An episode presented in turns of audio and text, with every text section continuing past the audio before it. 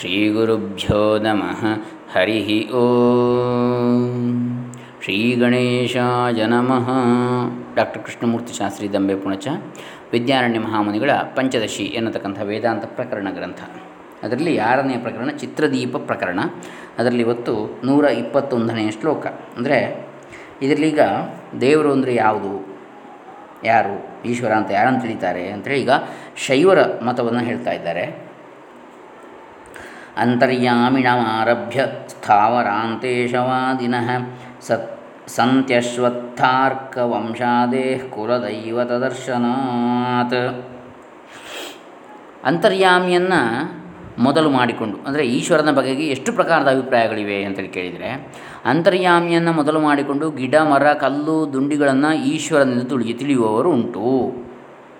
ಅರಳಿ ಗಿಡ, ಎಕ್ಕೆ ಗಿಡ, ಬಿದಿರು ಇತ್ಯಾದಿಗಳನ್ನು ಕುಲದೇವರೆಂದು ಭಾವಿಸುವರು ಕಂಡುಬರ್ತಾರೆ ಅಂತರ್ಯಾಮಿಯಿಂದ ಪ್ರಾರಂಭಿಸಿ ಸ್ಥಾವರದವರೆಗೆ. ಈಶ್ವರನೆಂದು ವಾದಿಸುವ ಜನರು ಇರುವರು. ಏಕೆಂದರೆ ಅಶ್ವತ್ಥ ಎಕ್ಕೆ ಗಿಡ ಬಿದಿರು, ಇವುಗಳನ್ನು ಕುಲದೇವತೆಗಳನ್ನು ಭಾವಿಸುವ ಜನರು ಕೂಡ ನಾವು ಕಾಣ್ತೇವೆ ಅಂಥೇಳಿ ಈ ನೂರ ಇಪ್ಪತ್ತೊಂದನೇ ಶ್ಲೋಕದಲ್ಲಿ ಹೇಳ್ತಾ ಇದ್ದಾರೆ. ಅಂದರೆ ಏನು ಹೇಳ್ತಾ ಇದ್ದಾರೆ ಇಲ್ಲಿ? ಅಂತರ್ಯಾಮಿಯಾದ ಪರಮಾತ್ಮನಿಂದ ತೊಡಗಿ ಅರಳಿ ಮರ, ಎಕ್ಕದ ಗಿಡ, ಬಿದಿರು ಮುಂತಾದ ಸ್ಥಾವರ ವಸ್ತುಗಳನ್ನು ಈಶ್ವರ ಅಂತೇಳಿ ನಂಬಿದ ಜನರಿದ್ದಾರೆ. ಈ ಸ್ಥಾವರಗಳು ಕೆಲವರಿಗೆ ಕುಲದೇವತೆಗಳಾಗಿರುವುದು ಉಂಟು ಅಂಥೇಳಿ. ಈಗ ಮುಂದೆ ನೂರ ಇಪ್ಪತ್ತೆರಡನೇ ಶ್ಲೋಕದಲ್ಲಿ ಏನು ಹೇಳ್ತಾರೆ? ಇರಲಿ, ಇವುಗಳಲ್ಲಿ ಸ್ವೀಕಾರ ಯೋಗ್ಯ ಯಾವುದು? ತ್ಯಾಜ್ಯ ಯಾವುದು? ಇಷ್ಟು ಮತಭೇದವಿರುವಾಗ ಯಾವುದನ್ನು ಸ್ವೀಕರಿಸುವುದು, ಯಾವುದನ್ನು ಬಿಡುವುದು ಎಂಬ ಶಂಕೆಗೆ ಪರಿಹಾರವನ್ನು ಹೇಳ್ತಾರೆ. ತತ್ವನಿಶ್ಚಯ ಕಾಮೇನ ನ್ಯಾಯಾಗಮ ವಿಚಾರಿಣ ಏಕೈವ ಪ್ರತಿಪತ್ತಿ ಸ್ಯಾತ್ ಸಾಪ್ಯತ್ರ ಸ್ಫುಟಮುಚ್ಯತೆ ತತ್ವದ ವಿಷಯದಲ್ಲಿ ನಿಶ್ಚಯ ಮಾಡಿಕೊಳ್ಳಬೇಕೆಂದು ನ್ಯಾಯ, ವೇದ ಮುಂತಾದವುಗಳ ವಿಚಾರ ಮಾಡುವವರಿಗೆ ಒಂದೇ ಒಂದು ತಿಳುವಳಿಕೆ ಇರುತ್ತದೆ. ಇಲ್ಲಿ ಅದನ್ನು ಸ್ಪಷ್ಟವಾಗಿ ಹೇಳಲಾಗ್ತದೆ. ಅದೇನು ಅಂತೇಳಿ. ಈಶ್ವರ ತತ್ವವನ್ನು ನಿರ್ಧರಿಸಬೇಕು ಎಂಬ ಬಯಕೆಯಿಂದ ನ್ಯಾಯವನ್ನು ಹಿಡಿದು ವೇದಾಂತ ಶಾಸ್ತ್ರವನ್ನು ವಿಚಾರಿಸಿರುವ ಮನುಷ್ಯರಿಗೆ ಈಶ್ವರನು ಒಬ್ಬನೇ ಎಂಬ ಬುದ್ಧಿ ಇರುತ್ತದೆ. ಅದನ್ನೇ ಈ ಪ್ರಕರಣದಲ್ಲಿ ಸ್ಪಷ್ಟವಾಗಿ ಹೇಳಿದೆ ಅಂತ ಹೇಳ್ತಾರೆ. ಇದು ನಾವು ನೂರ ಇಪ್ಪತ್ತೆರಡನೇ ಶ್ಲೋಕದಲ್ಲಿ ಕಾಣತಕ್ಕಂಥದ್ದು. ಅಂದರೆ ಹೀಗಿರುವಾಗ ಯಾವಾತನು ಪರಮಾರ್ಥ ಸತ್ಯವೇನೆಂಬುದನ್ನು ತಿಳಿಯಲು ಇಚ್ಛಿಸುತ್ತಾನೋ ಯುಕ್ತಿಯಿಂದಲೂ ವೇದಶಾಸ್ತ್ರ ವಿಚಾರದಿಂದಲೂ ಈಶ್ವರನ ಸ್ವರೂಪವೇನೆಂಬುದನ್ನು ನಿರ್ಣಯಿಸಲು ಬಯಸುತ್ತಾನೋ, ಆತನಿಗೋಸ್ಕರ ಒಂದೇ ಸತ್ಯವೇನೆಂಬುದನ್ನು ಈಗ ನಿರ್ಣಯಿಸಿ ಹೇಳುತ್ತೇವೆ. ಏನದು? ನೂರ ಇಪ್ಪತ್ತ ಮೂರನೇ ಶ್ಲೋಕದಲ್ಲಿ ಹೇಳ್ತಾರೆ, ಆ ಈಶ್ವರ ಪ್ರತಿಪತ್ತಿಯನ್ನು ಪ್ರದರ್ಶಿಸಲು ಅದಕ್ಕೆ ಅನುಕೂಲವಾದ ಶ್ರುತಿಯನ್ನು ಶ್ವೇತಾಶ್ವತರ ಉಪನಿಷತ್ತಿಂದ ಹೇಳ್ತಾರೆ ಈಗ. ಮಾಯಾಂತು ಪ್ರಕೃತಿಂ ವಿದ್ಯಾನ್ ಮಾಯಿನಂತು ಮಹೇಶ್ವರಂ ಅಸ್ಯಾವಯವಭೂತೈಸ್ತು ವ್ಯಾಪ್ತಂ ಸರ್ವಮಿದಂ ಜಗತ್. ಅದೇನು ಅಂತ ಹೇಳಿದರೆ, ಮಾಯೆಯು ಪ್ರಕೃತಿ, ಪ್ರ, ಮಾಯೆಯನ್ನು ಅಧೀನದಲ್ಲಿ ಇಟ್ಟುಕೊಂಡವನೇ ಮಹೇಶ್ವರ. ಆ ಪರಮೇಶ್ವರನ ಅವಯವ ರೂಪರಾದ ಜೀವದಿಂದ ಈ ಜಗತ್ತು ತುಂಬಿದೆ, ಜೀವರಿಂದ ಅಂಥೇಳಿ. ಅಂದರೆ ಮಾಯೆಯನ್ನೇ ಪ್ರಕೃತಿಯೆಂದು ಪ್ರಕೃತಿ ಅಂದರೆ ಜಗತ್ತಿಗೆ ಉಪಾದಾನ ಕಾರಣವಾದ ಪ್ರಕೃತಿ. ಅದನ್ನು ಮಾಯೆ ಅಂತೇಳಿಯು ಹಾಗೆ ಮಾಯಾವಿಯನ್ನೇ ಮಹೇಶ್ವರನೆಂದು ತಿಳಿಯಬೇಕು. ಮಾಯಾ ಉಪಾಧಿಕನಾದ ಅಂತರ್ಯಾಮಿಯನ್ನೇ. ನಮ್ಮೊಳಗಿರತಕ್ಕಂತಹ ಮಾಯೆಯನ್ನು ಉಪಾಧಿಯಾಗಿ ಗುರುತನ್ನಾಗಿ ಮಾಡಿಕೊಂಡ ಅಂತರ್ಯಾಮಿಯನ್ನೇ ಮಹೇಶ್ವರನೆಂದು ಮಾಯೆಯ ಅಧಿಷ್ಠಾತೃ ಅಂದರೆ ನಿಮಿತ್ತ ಕಾರಣನೆಂದು, ಪ್ರಕೃತಿಯನ್ನು ಉಪಾದಾನ, ಮಾಯೆ ಎನ್ನ ಉಪಾದಾನ ಕಾರಣವೆಂದು, ಮಾಯೆ ಅಥವಾ ಪ್ರಕೃತಿಯನ್ನು, ಮಾಯೆ ಅಧಿಷ್ಠಾತೃವಾದಂತಹ ಮಾಯಾವಿ ಮಹೇಶ್ವರನನ್ನು ನಿಮಿತ್ತ ಕಾರಣನೆಂದು ತಿಳಿಯಬೇಕು. ಉಪಾದಾನ ಕಾರಣ ಅಂದರೆ ಮಡಿಕೆಗೆ ಉಪಾದಾನ ಕಾರಣ ಮಣ್ಣು. ಮಡಿಕೆಗೆ ನಿಮಿತ್ತ ಕಾರಣ ಕುಂಬಾರ. ಹಾಗೆ. ಇವನ ಅಂಶರೂಪರಾದ ಚರಾತ್ಮಕ ಜೀವರಿಂದ ಈ ಜಗತ್ತೆಲ್ಲ ವ್ಯಾಪ್ತವಾಗಿದೆ ಅಂತ ಹೇಳ್ತಾ ಇದ್ದಾರೆ. ಇದು ನಾವು ನೂರ ಇಪ್ಪತ್ತ ಮೂರನೇ ಶ್ಲೋಕದಲ್ಲಿ ಕಾಣತಕ್ಕಂತಹ ಒಂದು ವಿಚಾರ. ಮಾಯೆಯು ಈ ಜಗತ್ತಿಗೆ ಉಪಾದಾನ ಕಾರಣವಾದ ಪ್ರಕೃತಿ ಎಂದು ತಿಳಿಯಬೇಕು. ಮಾಯೇ ಉಪಾಧಿಯಾಗಿರುವ, ಎಂದರೆ ಮಾಯೆಗೆ ಅಧಿಷ್ಠಾತನಾದ ಮಹೇಶ್ವರನು, ಅಂತರ್ಯಾಮಿಯು ಈ ಜಗತ್ತಿಗೆ ನಿಮಿತ್ತ ಕಾರಣನಾಗಿದ್ದಾನೆ ಎಂದು ತಿಳಿಯತಕ್ಕದ್ದು. ಮಾಯಿಯಾದ ಈ ಈಶ್ವರನ ಅಂಶಗಳಾದ ಜೀವಾತ್ಮರಿಂದ ಈ ಜಗತ್ತು ವ್ಯಾಪ್ತವಾಗಿದೆ. ಗಡಿಗೆಗೆ ಮಣ್ಣು ಉಪಾದಾನ ಕಾರಣ, ಉಂಗುರಕ್ಕೆ ಚಿನ್ನ ಉಪಾದಾನ ಕಾರಣ, ಹಾಗೆ ಸ್ಥಾವರವಾದ ಜಡಸ್ವರೂಪದ ಜಗತ್ತಿಗೆ ಮಾಯೆಯು ಉಪಾದಾನ ಕಾರಣ ಅಥವಾ ಪ್ರಕೃತಿಯು. ಗಡಿಗೆಗೆ ಕುಂಬಾರನು, ಉಂಗುರಕ್ಕೆ ಅಕ್ಕಸಾಲೆಯು ನಿಮಿತ್ತ ಕಾರಣ. ಹಾಗೆ ಈ ಸ್ಥಾವರ ಜಗತ್ತಿಗೆ ಈಶ್ವರನು ಅಂದರೆ ಮಾಯೋಪಾಧಿಕನಾದ ಈಶ್ವರನು ಪರಮಾತ್ಮನು ನಿಮಿತ್ತ ಕಾರಣ. ಜೀವಾತ್ಮರು ಪರಮಾತ್ಮನ ಅಂಶಗಳು. ಅಂಶಗಳೆಂದರೆ ಏನೆಂಬುದು ಮುಂದೆ ಗೊತ್ತಾಗ್ತದೆ. ಏವಂಚ ಈಶ್, ಹೀಗಾಗಿ ಈಶ್ವರ ಅವನ ಮಾಯಾಶಕ್ತಿ. ಇವನ್ನು ಬಿಟ್ಟು ಇನ್ನೊಂದು ವಸ್ತುವೇ ಇಲ್ಲವೆಂದು ತಾತ್ಪರ್ಯ. ಇದು ನಾವು ನೂರಿಪ್ಪತ್ತ ಮೂರನೇ ಶ್ಲೋಕದಲ್ಲಿ ಕಾಣತಕ್ಕಂಥದ್ದು. ಇಂತಹ ಈಶ್ವರ ವಿಷಯವಾದ ನಿರ್ಣಯವು ಯುಕ್ತವೆಂದು ಹೇಳ್ತಾ ಇದ್ದಾರೆ ಇದನ್ನೀಗ ಮುಂದೆ. ಈ ಶ್ವೇತ, ಶ್ವೇತಾಶ್ವತರ ಅನುಸಾರವಾಗಿ ಈಶ್ವರನ ನಿರ್ಣಯಿಸುವುದು ಯೋಗ್ಯ ಅಂತೇಳಿ. ಇತಿ ಶ್ರುತ್ಯನುಸಾರೇಣ ನ್ಯಾಯೋ ನಿರ್ಣಯ ಈಶ್ವರೇ. ತಥಾ ಸತ್ಯವಿರೋಧ ಸ್ಯಾತ್ ಸ್ಥಾವರಾಂತೇಶವಾದಿನಾಂ ಈ ಶ್ರುತಿಗನುಸಾರವಾಗಿ ಈಶ್ವರನ ವಿಷಯದಲ್ಲಿ ನಿರ್ಣಯ ಮಾಡುವುದು ಉಚಿತವಾಗಿದೆ. ಹೀಗೆ ನಿರ್ಣಯ ಮಾಡುವುದರಿಂದಲೇ ಸ್ಥಾವರ ಪದಾರ್ಥಗಳವರೆಗೆ ಈಶ್ವರನೆಂದು ಭಾವಿಸುವವರ ಅಭಿಪ್ರಾಯಕ್ಕೆ ವಿರೋಧವು ಬರುವುದಿಲ್ಲ. ಎಲ್ಲವಾದಕ್ಕೂ ವಿರೋಧವು ಇದು ಸಮ್ಮತವೇ ಆಗ್ತದೆ ಅಂತೇಳಿ. ಹೀಗೆ ಶ್ರುತಿಗನುಸಾರವಾಗಿ ಮಾಡಿದ ಈಶ್ವರ ವಿಷಯವಾದ ನಿರ್ಣಯವು ಯುಕ್ತವಾಗಿರುವುದು. ಹೀಗಿದ್ದರೆ ಸ್ಥಾವರಾದಿಗಳನ್ನು ಈಶ್ವರನೆಂದು ವಾದಿಸುವ ಜನರಿಗೆ ಅವಿರೋಧವಾಗುವುದು ಎಂದರೆ ವಿರೋಧವೂ ಹೋಗುವುದು. ಎಲ್ಲವೂ ಈಶ್ವರನ ಎಂಬ ಭಾವನೆ ಇರೋದರಿಂದ ವಾದಿಗಳ ಪರಸ್ಪರ ವಿರೋಧವು ಹೋಗ್ತದೆ. ಅದು ಇದು ಅಂತೇಳಿ ಹೇಳಲಿಕ್ಕಿಲ್ಲ. ಎಲ್ಲವೂ. ಇದು ನಾವು ನೂರ ಇಪ್ಪತ್ತ ನಾಲ್ಕನೇ ಶ್ಲೋಕದಲ್ಲಿ ಕಾಣತಕ್ಕಂಥದ್ದು. ಅಂದರೆ ಮಾಯಾಂತು ಪ್ರಕೃತಿ ವಿದ್ಯಾತ್ ಮಾಯಿನಂತು ಮಹೇಶ್ವರಂ ಎಂಬ ಶ್ರುತಿಗನುಸಾರವಾಗಿ ಶ್ವೇತಾಶ್ವತರ ಉಪನಿಷತ್ತಿನ ಈಶ್ವರನು ಯಾರೆಂದು ನಿರ್ಣಯಿಸುವುದು ಯುಕ್ತವಾದದ್ದು. ಹೀಗೆ ನಿರ್ಣಯಿಸಿದರೆ ಹಿಂದೆ ಹೇಳಿದ ಮತಭೇದಗಳಿಗೆ ವಿರೋಧವೇ ಇರುವುದಿಲ್ಲ. ಅಶ್ವತ್ಥ ವೃಕ್ಷ, ಮುಂತಾದ ಸ್ಥಾವರಗಳು ಈಶ್ವರನೆಂಬ ಎಲ್ಲ ವಾದಗಳು ಈ ನಿರ್ಣಯದಲ್ಲಿ ಅಡಗಿ ಹೋಗ್ತವೆ. ಯಾಕಂದರೆ ಅವೆಲ್ಲವೂ ಮಾಯಾವಿಯಾದ ಈಶ್ವರನ ರೂಪಭೇದಗಳಾಗಿರುತ್ತವೆ ನಮ್ಮ ಈ ನಿಲುವಿನಲ್ಲಿ ಇದರ ಸಿದ್ಧಾಂತಗಳಿಗೆ ವಿರೋಧವಿಲ್ಲದಂತೆ ಸರ್ವ ಸಮನ್ವಯವಾಗಿ ಬಿಡುತ್ತದೆ. ಅದನ್ನೇ ವೇದಾಂತ ಅಂತೇಳಿ ಹೇಳುವಂಥದ್ದು. ಪರಮ ತಾತ್ಪರ್ಯ ಅದೆಲ್ಲದಕ್ಕೂ. ಎಲ್ಲ ಸಿದ್ಧಾಂತಗಳಿಗೂ ಪರಮ ತಾತ್ಪರ್ಯ ವೇದಾಂತ, ಶುದ್ಧ ವೇದಾಂತದಲ್ಲಿ, ವಿಶುದ್ಧ ವೇದಾಂತ ಪರಿಭಾಷಾ ಅಂತ ಅದನ್ನೇ ಶ್ರೀ ಶ್ರೀ ಸಚ್ಚಿದಾನಂದ ಸರಸ್ವತಿ ಸ್ವಾಮೀಜಿಗಳು ಇನ್ನೊಂದು ಕೃತಿಯನ್ನೇ ಬರೆದಿದ್ದಾರೆ ಸಂಸ್ಕೃತದಲ್ಲಿ. ಅದನ್ನು ನಾವು ಮುಂದೆ ನೋಡಲಿಕ್ಕಿದ್ದೇವೆ. ಸ್ವಲ್ಪ ಈ ಹಂತವನ್ನು ದಾಟಿ ಮುಂದೆ ಸ್ವಲ್ಪ ಕಠಿಣವಾಗಿದೆ. ಸ್ವಲ್ಪ ಮುಂದಿನ ಹಂತದಲ್ಲಿ ನೋಡಲಿಕ್ಕಿದ್ದೇವೆ. ಇಲ್ಲಿ ಇದೀಗ ವಿದ್ಯಾರಣ್ಯರ ಪಂಚದಶಿಯನ್ನು ನಾವು ನೋಡ್ತಾ ಇದ್ದೇವೆ. ಸರ್ವ ಸಮನ್ವಯವಾಗಿ ಬಿಡ್ತದೆ ಇಲ್ಲಿಗೆ ಅಂತ ನಾವು ತಿಳಿದೇವೆ ಈಗ. ಈಗ ಜಗತ್ಕಾರಣಭೂತವಾದ ಮಾಯೆಯ ಸ್ವರೂಪವನ್ನು ಹೇಳ್ತಾರೆ. ನೂರ ಇಪ್ಪತ್ತೈದನೇ ಶ್ಲೋಕದಲ್ಲಿ. ಈ ಜಗತ್ತಿನ ಉಪಾದಾನಭೂತ ಮಾಯೆಯ ಸ್ವರೂಪವೇನು? ಮಾಯಾ ಚೇಯಂ ತಮೋ ರೂಪ ತಾಪನೀಯೇ ತದೀರಣಾತ್ ಅನುಭೂತಿಂ ತತ್ರ ಮಾನಂ ಪ್ರತಿಯಜ್ಞೆ ಶ್ರುತಿ ಸ್ವಯಂ. ಈ ಮಾಯೆಯು ತಮೋ ರೂಪವೆಂದು ಎಂದರೆ ಅಜ್ಞಾನ ರೂಪವೆಂದು ನೃಸಿಂಹೋತ್ತರ ತಾಪನೀಯೋಪನಿಷತ್ತು ಹೇಳ್ತದೆ. ಈ ಮಾಯೆಯು ತಮೋ ರೂಪವಾಗಿದೆ ನೃಸಿಂಹೋತ್ತರ ತಾಪನೀಯ ಉಪನಿಷತ್ತಿನಲ್ಲಿ ಹಾಗೆ ಹೇಳಿದೆ. ಅದು ಮಕ್ಕಳಿಂದ ಗೊಲ್ಲರವರೆಗೆ ಸ್ಪಷ್ಟವಾಗಿರುವುದರಿಂದ ಅದರ ಆನಂತ್ಯವನ್ನು ಶ್ರುತಿಯು ಹೇಳಿತು. ಆ ವಿಷಯದಲ್ಲಿ ಸ್ವತಃ ಶ್ರುತಿಯು ಅನುಭವವೇ ಪ್ರಮಾಣವೆಂದು ಪ್ರತಿಜ್ಞೆ ಮಾಡಿದೆ.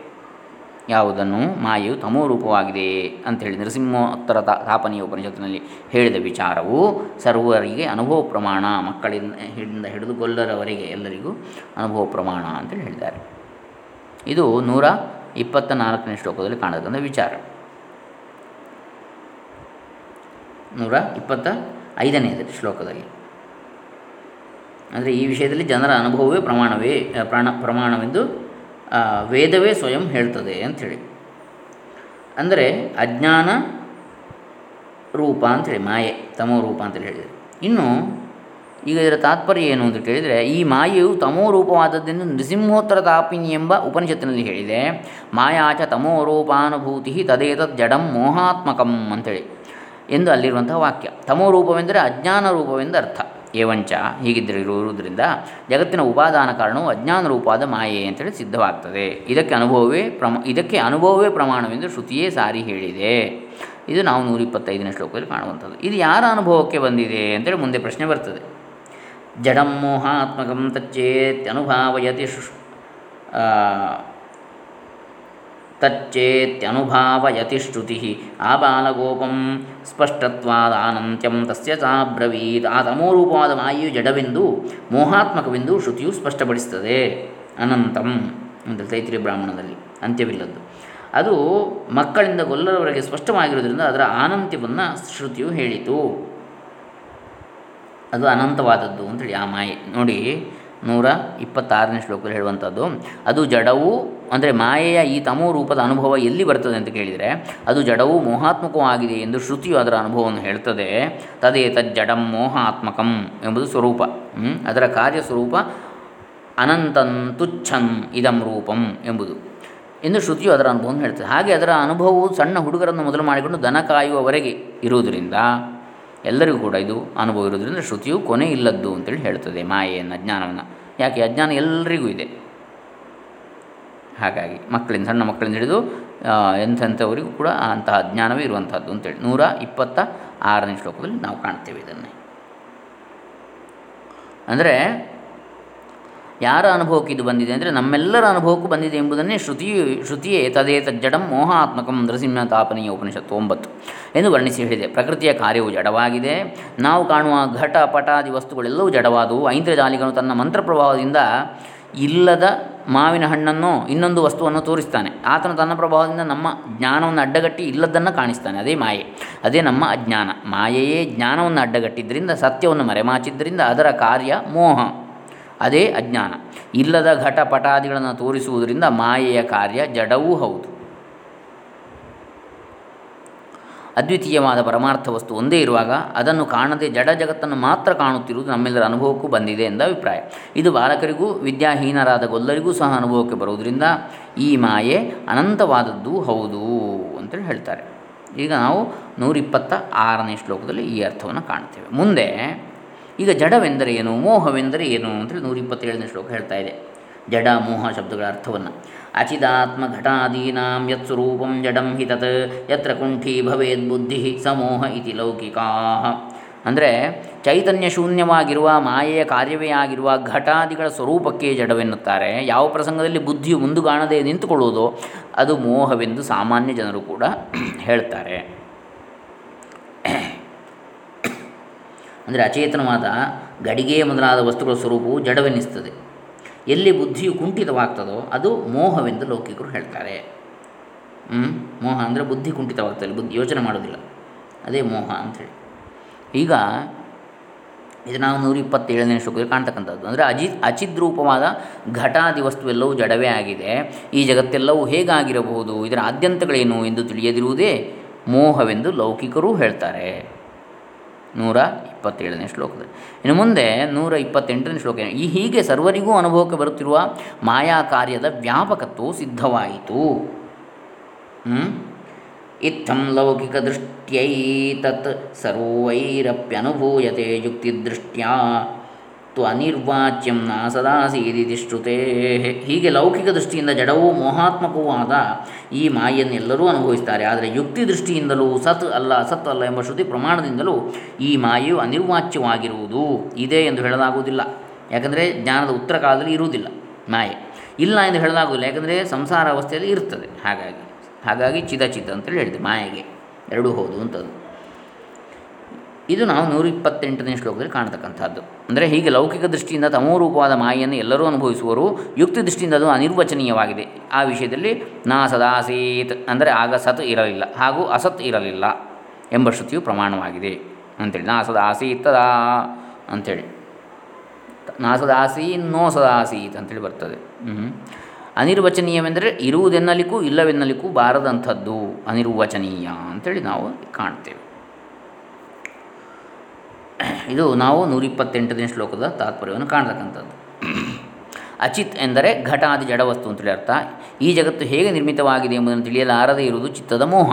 ಇಂತಹ ಚಿತ್ತಮೋಹವು ಸಕಲ ಜನರಿಗೂ ಇದೆ. ಆದ್ದರಿಂದ ಇದನ್ನು ಅನಂತವೆಂದು ತಿಳಿಯಬೇಕು. ಕತ್ತಲೆಯಂತಿರುವ ಈ ಮೋಹವು ಜನರನ್ನು ಆವರಿಸಿಕೊಂಡು ಇರುವುದರಿಂದ ಮುಂದೆ ಏನಿದೆ? ಜಗತ್ತಿನ ಮೂಲವೇನು ಎಂಬುದನ್ನು ಗೊತ್ತುಪಡಿಸಲಾರದೆ ಬುದ್ಧಿಯನ್ನು ಕುಂಠಿತಗೊಳಿಸುತ್ತದೆ. ಇದೆಲ್ಲವೂ ಲೌಕಿಕರ ಅನುಭವಕ್ಕೆ ಬಂದ ಸಂಗತಿ. ಈ ಮೋಹವೇ ಮಾಯಾ ಎನಿಸುತ್ತದೆ. ಈ ಮಾಯಾ ಸ್ವರೂಪವನ್ನು ಯುಕ್ತಿಯಿಂದಲೂ ನಿರ್ಣಯಿಸಲಾಗುವುದಿಲ್ಲ. ಶ್ರುತಿಯೇ ಇದನ್ನು ಹೇಳಿದೆ. ನಾ ಸದಾಸೀನ್ನೋ ಸದಾಸೀತ್ ಬೃಹದಾರಣ್ಯ ಉಪನಿಷತ್ತು ಹೇಳ್ತದೆ ಹಾಗೆ ಅದು ಋಗ್ವೇದದಲ್ಲಿಯೂ ಅದು ಬರ್ತದೆ. ಹ್ಞೂ ನಾಸದ ನಾಸದೀಯ ಸೂಕ್ತ ಅಂತೇಳಿ ಬರ್ತದೆ. ಇದು ನಾವು ನೂರಿಪ್ಪತ್ತೆಂಟನೇ ಶ್ಲೋಕದಲ್ಲಿ ಕಾಣತಕ್ಕಂಥದ್ದು. ಮುಂದೆ ಏನು ಹೇಳ್ತಾರೆ? ಆ ಶ್ರುತಿಯ ಅಭಿಪ್ರಾಯ ಏನು ಅಂತ ಮುಂದೆ ಹೇಳ್ತಾರೆ. ನಾ ಸದಾಸೀದ್ವಿಭಾತತ್ವಾನ್ನೋ ಸದಾಸೀಚ್ಚ ಬಾಧನಾತ್ ವಿದ್ಯಾ ವಿದ್ಯಾದೃಷ್ಟ್ಯಾ ಶ್ರುತಸ್ತು ಶ್ರುತಸ್ತುಚ್ಛಂ ತಸ್ಯ ನಿತ್ಯ ನಿವೃತ್ತಿತಃ ಅಂತೇಳಿ. ಶ್ರುತಂ ತುಚ್ಛಂ, ತಸ್ಯ ನಿತ್ಯ ನಿವೃತ್ತಿತಃ ಅಂದರೆ ಸ್ಪಷ್ಟವಾಗಿ ಕಾಣುವುದರಿಂದ ಸುಳ್ಳಲ್ಲ.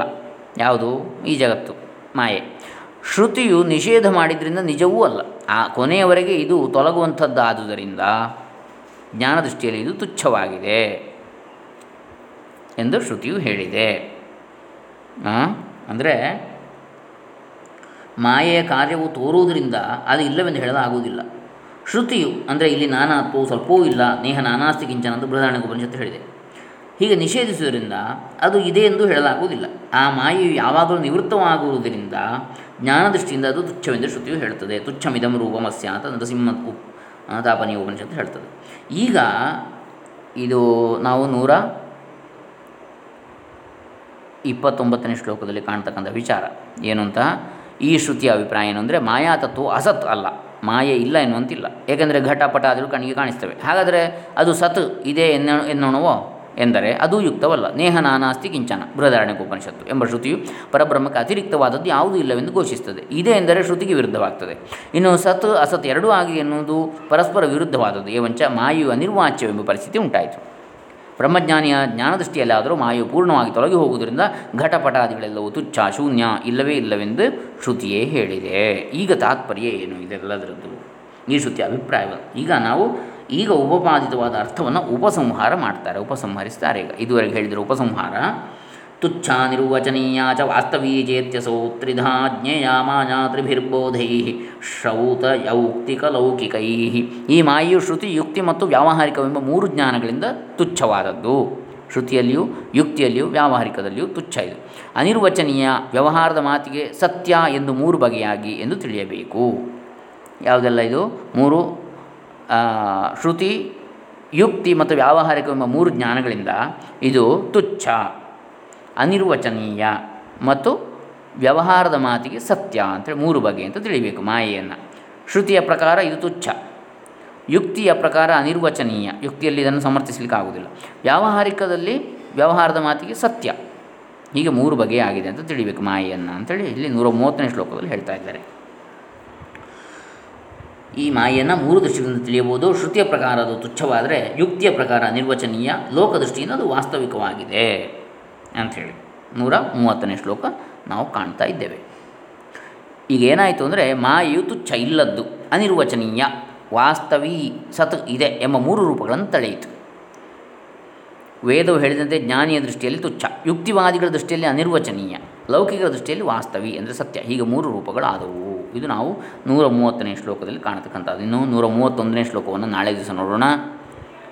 ಎಲ್ಲರಿಗೂ ಬ್ರಹ್ಮಜ್ಞಾನ ಪ್ರಾಪ್ತಿಯಾಗಲಿ, ಬ್ರಹ್ಮಾತ್ಮ ಸ್ವರೂಪವು ಎಲ್ಲರ ಸ್ವರೂಪವೆಂಬುದು ಅರಿವಾಗಲಿ. ಈ ಶರೀರ, ಇಂದ್ರಿಯಾದಿ, ಪ್ರಾಣಾದಿಗಳು ನಶ್ವರ, ಸತ್ಯ ವಾದ್ದಲ್ಲ, ಕೇವಲ ತೋರಿಕೆ ಹಾಗೂ ಅದರ ಒಳಗಿರುವ, ಅದೆಲ್ಲದನ್ನು ಆವರಿಸಿರುವ, ಆ ಚೈತನ್ಯ ರೂಪವಾದ ಯಾವ ಬ್ರಹ್ಮಾತ್ಮ ತತ್ವವಿದೆ, ಅದೇ ಎಲ್ಲರೊಳಗೂ ಇರುವಂಥ ಒಂದೇ ತತ್ವ, ಅದೇ ಸರ್ವತ್ರ ವ್ಯಾಪ್ತವಾಗಿದೆ ಎಂಬುದನ್ನು ನಾವು ತಿಳ್ಕೊಳ್ಳೋಣ.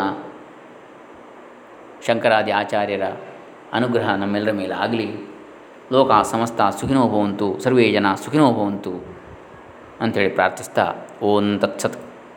ಬ್ರಹ್ಮಾರ್ಪಣಮಸ್ತು. ಶ್ರೀ ಸಚ್ಚಿದಾನಂದಾರ್ಪಿತಮಸ್ತು.